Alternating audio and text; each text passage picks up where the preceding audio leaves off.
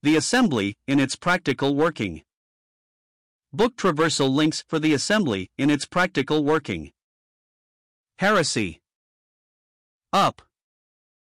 We come now to consider the assembly itself in its living operation as filling, in the power of the Spirit, as alone it can, the place for which God designed it. This place it must, of course, fill, in order to satisfy and to be practically own of Him, and the ruin of the Church, which all that have the mind of God must acknowledge, has not lowered His standard for it, nor set aside one word that has gone out of His lips.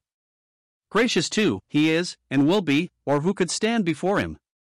But this does not imply the toleration of even the least departure from His word, which would mean the giving up of His holiness and truth, and of His love itself. That the Church has failed, miserably failed, is a solemn truth indeed, and this failure has altered largely the circumstances in which we are placed today, and encompassed our path with difficulties, while it has deprived us largely of the help that we should have gained from one another. But it compels no one of us to disobedience to the least word that God has spoken, nor deprives us of either the wisdom or power necessary to stand perfect and complete in all the will of God. Difficulties are only means for us of realizing the more what He is for us, as the spies said of the gigantic enemies that Israel would be called to encounter in taking possession of the land that had been promised them, they shall be bread to us, for faith is strengthened by those demands upon it which only expose the weakness and bankruptcy of unbelief. We are to look at the assembly, then, according to the character which the Word of God has given it, quite unhindered by any reasonings derived from changed conditions of the time in which we live. And the assembly of which we are now to speak is not the Church of God at large, but the local assembly, which in God's thought, however, is that which represents it in the locality, being those who alone can actually assemble, the practical gathering together of the members of Christ as such. These members, were they gathered all together, would show us the whole assembly as the body of Christ, and thus each assembly is the body of Christ in the place in which it is, a divinely constructed organization, that is, the only organization God ever owns as of Him, and all sufficient to give us as Christians all that can be rightly expected or desired in organization. Of this, more presently, the first thing we have to notice now is the individual members, who are spoken of individually in such terms as the whole body is. That is to say, as the whole body is joined together and united to the head by the one Spirit which pervades it all, and brings every member into living and practical relation with every other and with Christ, so each individual also is in his own person a picture of the whole. Indwelt of the Holy Ghost, he that is joined to the Lord is one Spirit, with this effect that your bodies are the members of Christ, I cor vi. 15, 17 each and the whole of every individual belongs to Christ, and there is no one, and no part of anyone, permitted to be secular or self controlled. Thus, not only is the white garment of practical righteousness to cover us completely, but the ribband of blue, the heavenly color, is to be seen upon the borders of it, just where it comes in contact with the earth. Number 15. 38. If we are not thus, in the sincere intent and purpose of our hearts, recognizing our whole lives as to be lived for Him, our every faculty of mind and body to be His, ourselves taken out of the world by sanctification to Himself, to be sent into it again as his representatives. John 17. I 6 I 5, comma then the moral basis of all right fellowship is lacking with us of fellowship with himself, and necessarily with one another. In this case we do not and cannot fill our places in the assembly, however much we take part with the rest in the meetings of his people, for the place is essentially a spiritual one, and can only be spiritually filled. Let us remind ourselves that there is nothing that is merely negative in our lives and ways, but that our Lord's words are true in particular as in general, that he that is not with me is against me. If in any one habit or practice of our lives we are not with him, we are in that respect against him. We are in the miserable condition thus of being divided against ourselves, and as a consequence shall find a loss of vigor and competency, a lack of ability to make progress in the things of God, and even to stand in the presence of the enemy. It is as to things that, abstractly considered, were lawful enough, that the Apostle marks off things that were not expedient, and immediately he adds, as applying to these, All things are lawful for me, but I will not be brought under the power of any. I Cor 6. I 2. Lawful things might thus develop a power to which even such an one as he might have cause to fear becoming captive. Now here begins the question of fellowship with one another. Are we in true and wholehearted fellowship with Christ ourselves? Have we no fence fencing him off from certain portions of our lives? Has obedience with us no secret limitations? Have we no division between mine and thine with him, but do we know the blessedness of realizing that to have all ours his, is the only way ourselves to enjoy it and find satisfying sweetness in it? Thus indeed will our bodies be the members of Christ. Our hands will be for his work, our feet for his errands, our lips for his communications and his praise. Our entire lives will be the expression of communion. Now, whatever shortcoming we may have to confess in actual attainment, this, and nothing less than this, must be our honest desire and aim, or how can there be a walk with God? For how can He consent to other terms than these? Would it be for His glory or our good that He should do so? Think, then, of what is implied in the body of Christ, where the Spirit of Christ links all together in harmonious subjection to the will of the head, and so in a living unity of the members with one another. And this is plainly the practical unity of the Spirit which the Apostle bids us to endeavor to keep. It is certainly not the unity of the body simply that he means, but it is assuredly the unity of that which makes it in any proper sense the body, the body fitted to Christ the head. And this is what is to be seen in the assembly of God, if this is to fulfill its proper character a living, speaking, working unity of obedience, inspired by devoted love. What a testimony to him of two or three gathered together in this Spirit! And it was thus at the beginning, when it could be said that the multitude of them that believed were of one heart and of one soul, neither said any of them that ought. Of the things that he possessed was his own, the true Spirit at all times. Whatever may be the difference as to the manner of its expression. Where something like this is not, already men have their own things to seek, and not the things of Jesus Christ, the various interests lead in various ways, the wisdom of the world comes in to secure them, and the door is open for every kind of departure. It is only the sense of what is ours in Christ, where all have all in common, and the joy is but increased by sharing it with others ours, where all abides and no room is left for the cares which make man a weary worker for himself, the hardest of masters. It is only here that the heart is fenced from the close surrounding evil, and fenced in for flower and fruit for him who looks to find in us the travail of his soul. Thus we may again see why Philadelphians are emphasized as those that keep Christ's word. Communion can only exist where the heart is held by the revelations of God's grace, and the soul that is kept in communion is that which is sustained by the fresh manna gathered every day. The reading meetings are thus a great test of the state of an assembly, for it is there, if things be right, that the knowledge gathered in whatever way is tested and made sure by that personal conference and comparison which helps so largely in making it the realized possession of the soul. Here we may learn, too, if there be the freedom and candor of brotherly love, the needs to which the truth ministers, and the ability to use it for real edification. It is of immense value to test in this way how far we have got the truth, while by this means what has been learned by each is thrown into the common fund, to enrich the whole. Those who know least would be surprised to realize how much the questions suggested by their own need may help in various ways the very people who answer them. And this is only one of the many modes in which the waterer is watered, the minister is ministered to. The reading meeting is never, therefore, made needless or of little value by whatever multiplicity there may be of more detailed and connected teaching. Nay, all this creates a special need for the reading meeting, in order that the food laid before the whole may be individually digested and assimilated. Here, however, any lack of nearness to and confidence in one another will be surely felt as a hindrance, and need of another sort manifested to those who have eyes to see. The children of this world are indeed wiser in their generation than the children of light. Persons brought into the inheritance together of large worldly possessions would soon realize the necessity of becoming acquainted with what they had so much personal interest in. How few are there who, in the case of spiritual wealth which God has made their own, have boldness and earnestness to lay hold of what is theirs by any means available to them?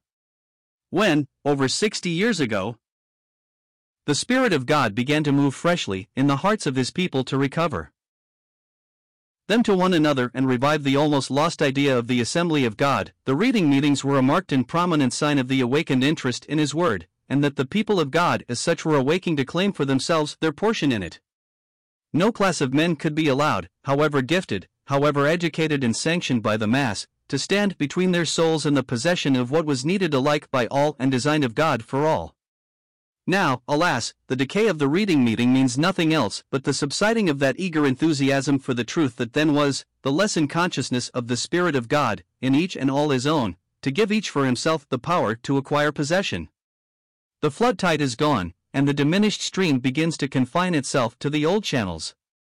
We need to proclaim again that God never designed theology to be for a class of theologians, but all the treasures of His Word to be for all His people, not a thing in it to be hidden, save from the eyes of the careless and indifferent, those who are willing to exchange their heavenly birthright for a mess of the world's pottage.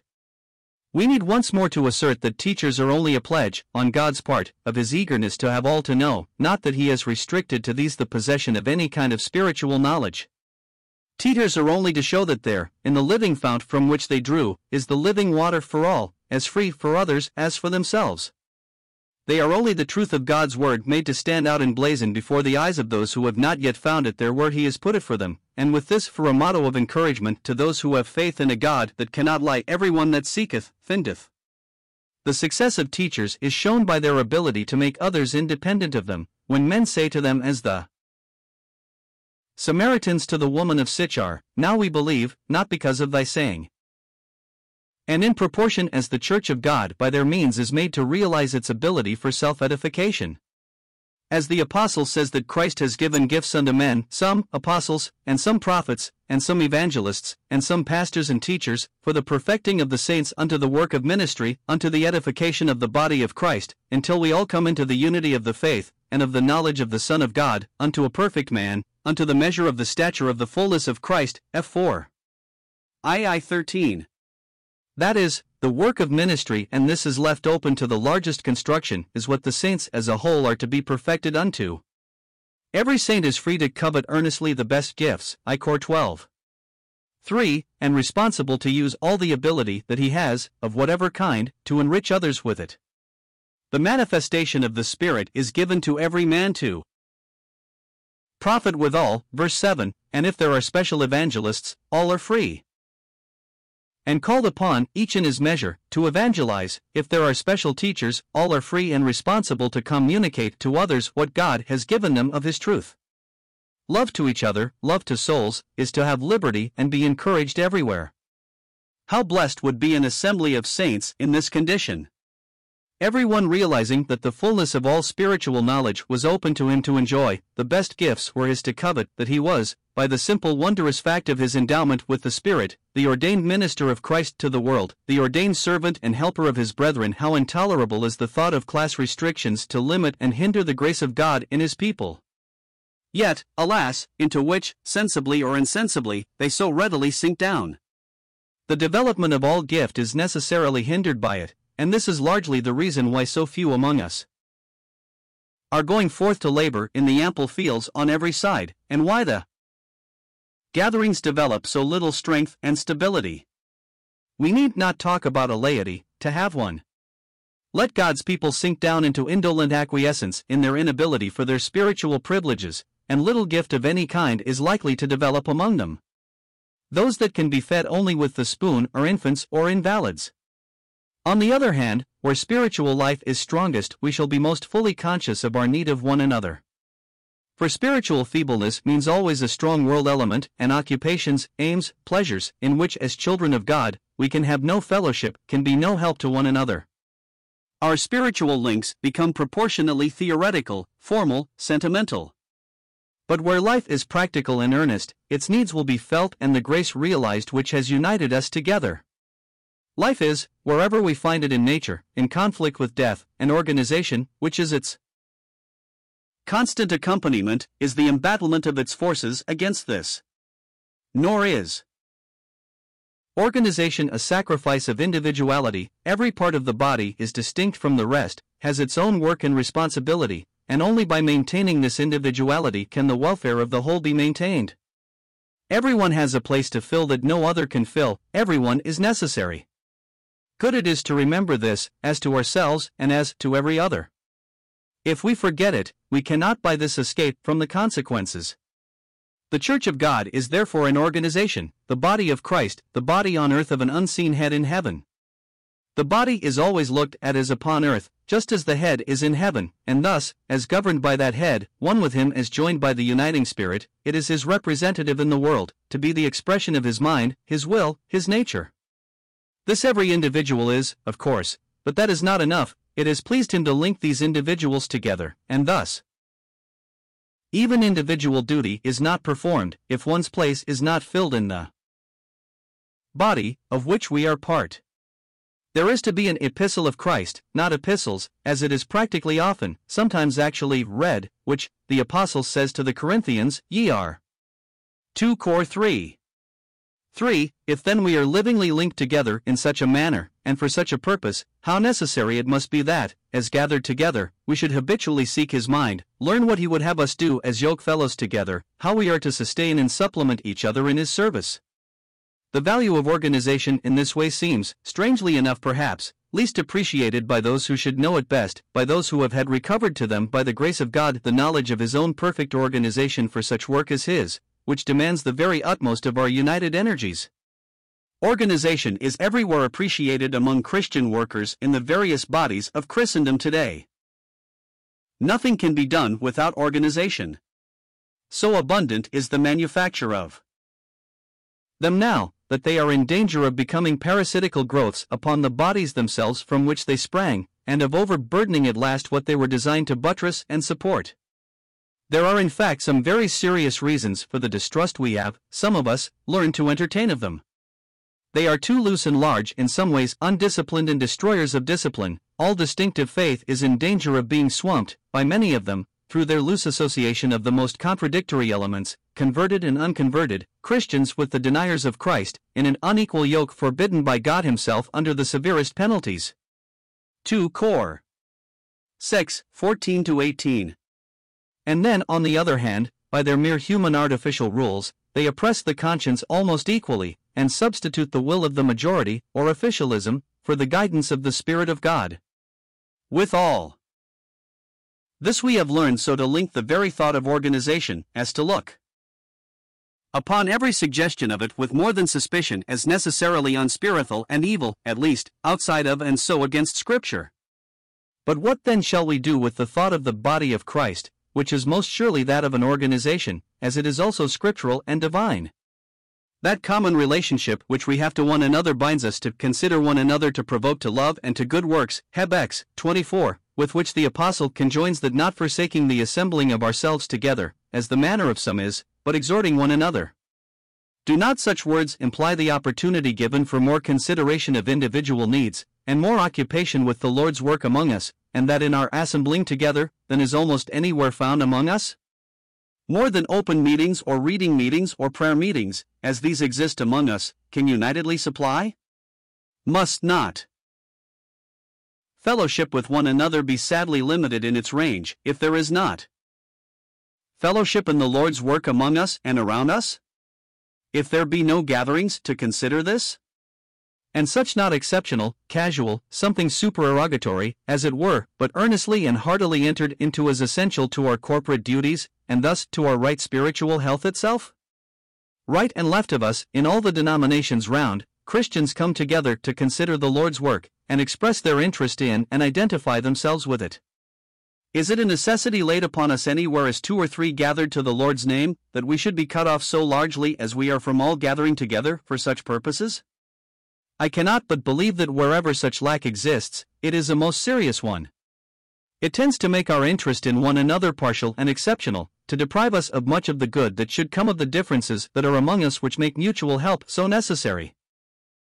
And in its ministry so serviceable in binding us together, it tends to make our Christian activities more desultory and feebler, to deprive us of many doors that would be found open to us, and to expose us to the reproach of being, as a whole, out of the way of usefulness. Why is it that those who have the gospel, it must be allowed, in a simplicity at least as great as anywhere, should be even capable of being assailed with just such reproaches? Why, in fact, have we been left so much behind in the evangelization of the world by others with much less light, but zealous in their cooperation with one another for such a purpose? Have we been too heavily freighted by the truth we carried?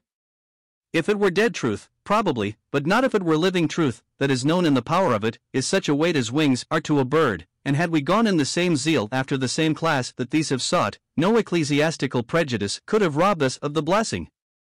The hindrance of whatever. Nature has been something else than this. But again, has there not developed among us a dangerous tendency, on slight occasion, to break up? Is it out of place to remind ourselves that Philadelphia must be that a brotherhood? Have we not failed in cultivating that spirit of brotherly fellowship of which the hand to hand occupation in the Lord's work is certainly a very important part? We have, no doubt, left room for the development of gift, and been unfeignedly thankful to see evangelists, teachers, and others raised up among us, but have we not lacked in seeking, in the way stated, to make the work of the Lord a matter of common responsibility and widest fellowship? Business meetings, even brothers' meetings, will not fill this gap. We need something wide enough to take in all the Lord's interests on earth, free enough to give everyone place in it, practical enough to concern itself mainly with home duties and responsibilities that lie upon us in connection with the places in which we live and the spheres in which we move day by day. We want something which will bring us continually into remembrance of our individual duties as the Lord's workers, be suggestive, encouraging, and helpful as to our fulfillment of them, fit us more together as really co members of the body of Christ, make us realize His mind for us as a whole, and form it in us, give us practical wisdom for the days in which we live, that we may be like the men of Issachar who came to Hebron, to make David king, who had understanding of the times, to know what Israel ought to do. Ichron 12. 32. Something that may develop all the truth we have into practical expression. I am persuaded that if the Church of God be, as it plainly is, an organization, we have yet to use it for all the purposes of an organization, and that charged with the responsibility of representing Christ, and being the practical expression of his mind on earth. And if we be but two or three in each place, instead of thousands, while acknowledging sadly, as we must, the broken condition of things, we are just as much responsible to show forth in our measure what the Church of God should be a living, united, working, cooperating membership, a body moving in unison with the mind of the unseen head, in the energy of the Spirit, which has formed and which inspires it. No one suggests that we can all read our Bibles at home, and that there is no need of our coming together for this purpose. Nor that we can pray in our houses and our families and have no need of prayer meetings in the assembly. Why should the work meeting, the means of communion and practice, be the only thing thought unnecessary? Yet for lack of this, the prayer meetings become vague, general, with little definite application to needs that are not known, and to service which is merely personal, private, or shared by few, with which communion is not sought and little possible. Our reading meetings lack, similarly, the point of personal application, the freshness of interest which is supplied by the incidents of service unknown save to individuals. We are in fact, largely, individuals, touching each other at a few points, hidden from each other in most, save as personal friendships join us here and there, and which, without the larger interests to steady them, tend to form us into parties, and in times of pressure break us up into them. How little do we consider one another, to provoke unto love and to good works? How pointless, from lack of knowledge, do exhortations of this kind fall? How little in general are we near enough to each in our inner lives to encourage or give opportunity to make them? Yet, as children of God and members of Christ, we are in a relationship to one another nearer and more abiding than any other can be. We need to draw nearer together as Christians practically, not merely theoretically. In the stress of the world upon us, we need to take each other by the hand and strengthen each other's hands in God. In the presence of evil, we need to show not a broken, but an embattled front. In a world away from God but over which His mercies linger, we need a more practical fellowship with the gospel, and encouragement to everyone to take earnest part in ministering it. In all that concerns the Church of God, we must have that which will give us better opportunity to know that we are members one of another. And we need, as partakers of the mind of Christ, to give this more united practical expression. Membership in the body of Christ means service. Every part of a body is in necessary relationship with the whole, and there is no independency anywhere, each needs and serves and is served by the whole. God has acted upon this principle throughout nature, and nowhere more fully than among men. If it is not good that man should be alone, God makes for him as a helper, not the repetition, but the complement of himself. He unites the weaker to the stronger, that even by this weakness his strength may be better served. She is given him to be ministered to, that by this she may minister to him also, drawing him out of himself, developing his heart, a blessing which all he gives cannot repay. The needs and inequalities of men similarly have built up society by division of labor, and even the regions of the earth are thus helpful by the difference of their productions in binding together the nations of the earth. The city is the highest development of this principle, and if man departed from God built the first, yet God has prepared for his people the final one, a city which hath foundations, and will abide. Thus, ministry is God's law of nature, as it is the expression of the nature of God Himself, which is love. Love seeketh not her own, by love we serve one another. Love is freedom, happiness, the opposite of all legality, the spirit of heaven, conferring and reflecting blessing. And that fullest description of love which we find in Corinthians is enshrined in that of the body of Christ as its proper home and the means of its expression. Here, the necessity of all parts to one another is just what provides for and makes necessary the constant outgoing of love to one another. There are some small animal half organisms that grow by division, but the higher the organism, the more its unity is enforced by the abhorrence of this. A part lost is not supplied again, the creature is maimed, and goes mourning for its loss, refusing substitution. Such is the body of Christ, then, the highest pattern of such fitting together that can be, and if but two or three can practically be together, this does not free them from the obligation to all the members. Love would abhor the thought of this as freedom. And it is only at peril to ourselves that we can act upon it. Love would indeed hold fast, therefore, the local expression of the greater thing, not set it aside for the unpractical and impossible, yet would it see that this did not, in fact, degenerate into merely partial, and thus sectarian, display. It would still look out and beyond, as partaking of the divine love towards all, and unforgetfulness of the tie existing. It would look out over the whole field of Christ's interests and identify itself in heart with all, seeking ever to widen the outlook and extend the sphere of practical sympathy.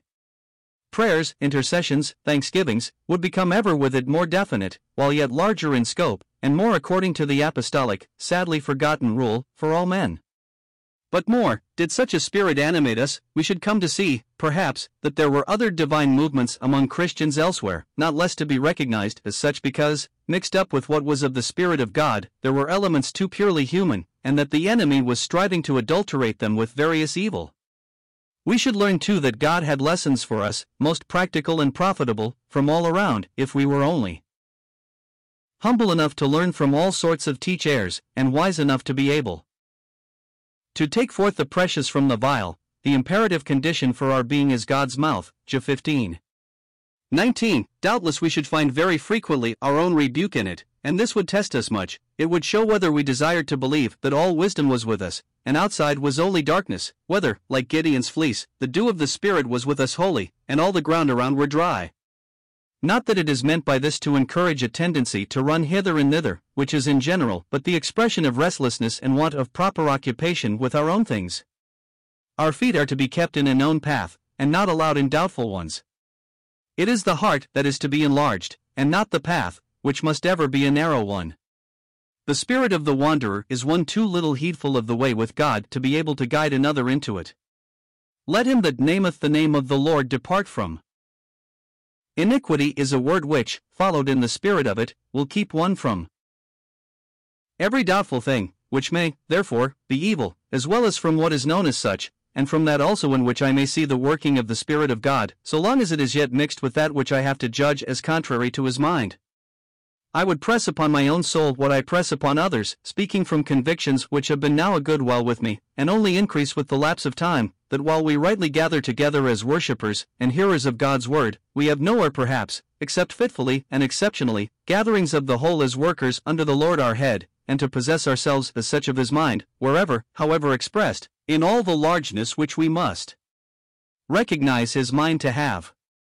I believe such meetings to be necessary for the maintenance of true Christian fellowship in its full reality, with each other and the Lord alike, and to help to make the assemblies a living, intelligent representation, however feeble, of the body of Christ. I had purpose saying more, but have perhaps reached the limit of what the Lord would have at this time. Merely fragmentary and suggestive, these papers must not be supposed to ignore what else in the address to Philadelphia has been unnoticed. If he should be pleased to use them to bring the consciences of his people more into exercise as to what is surely a special word from himself for the present day, the object will be attained.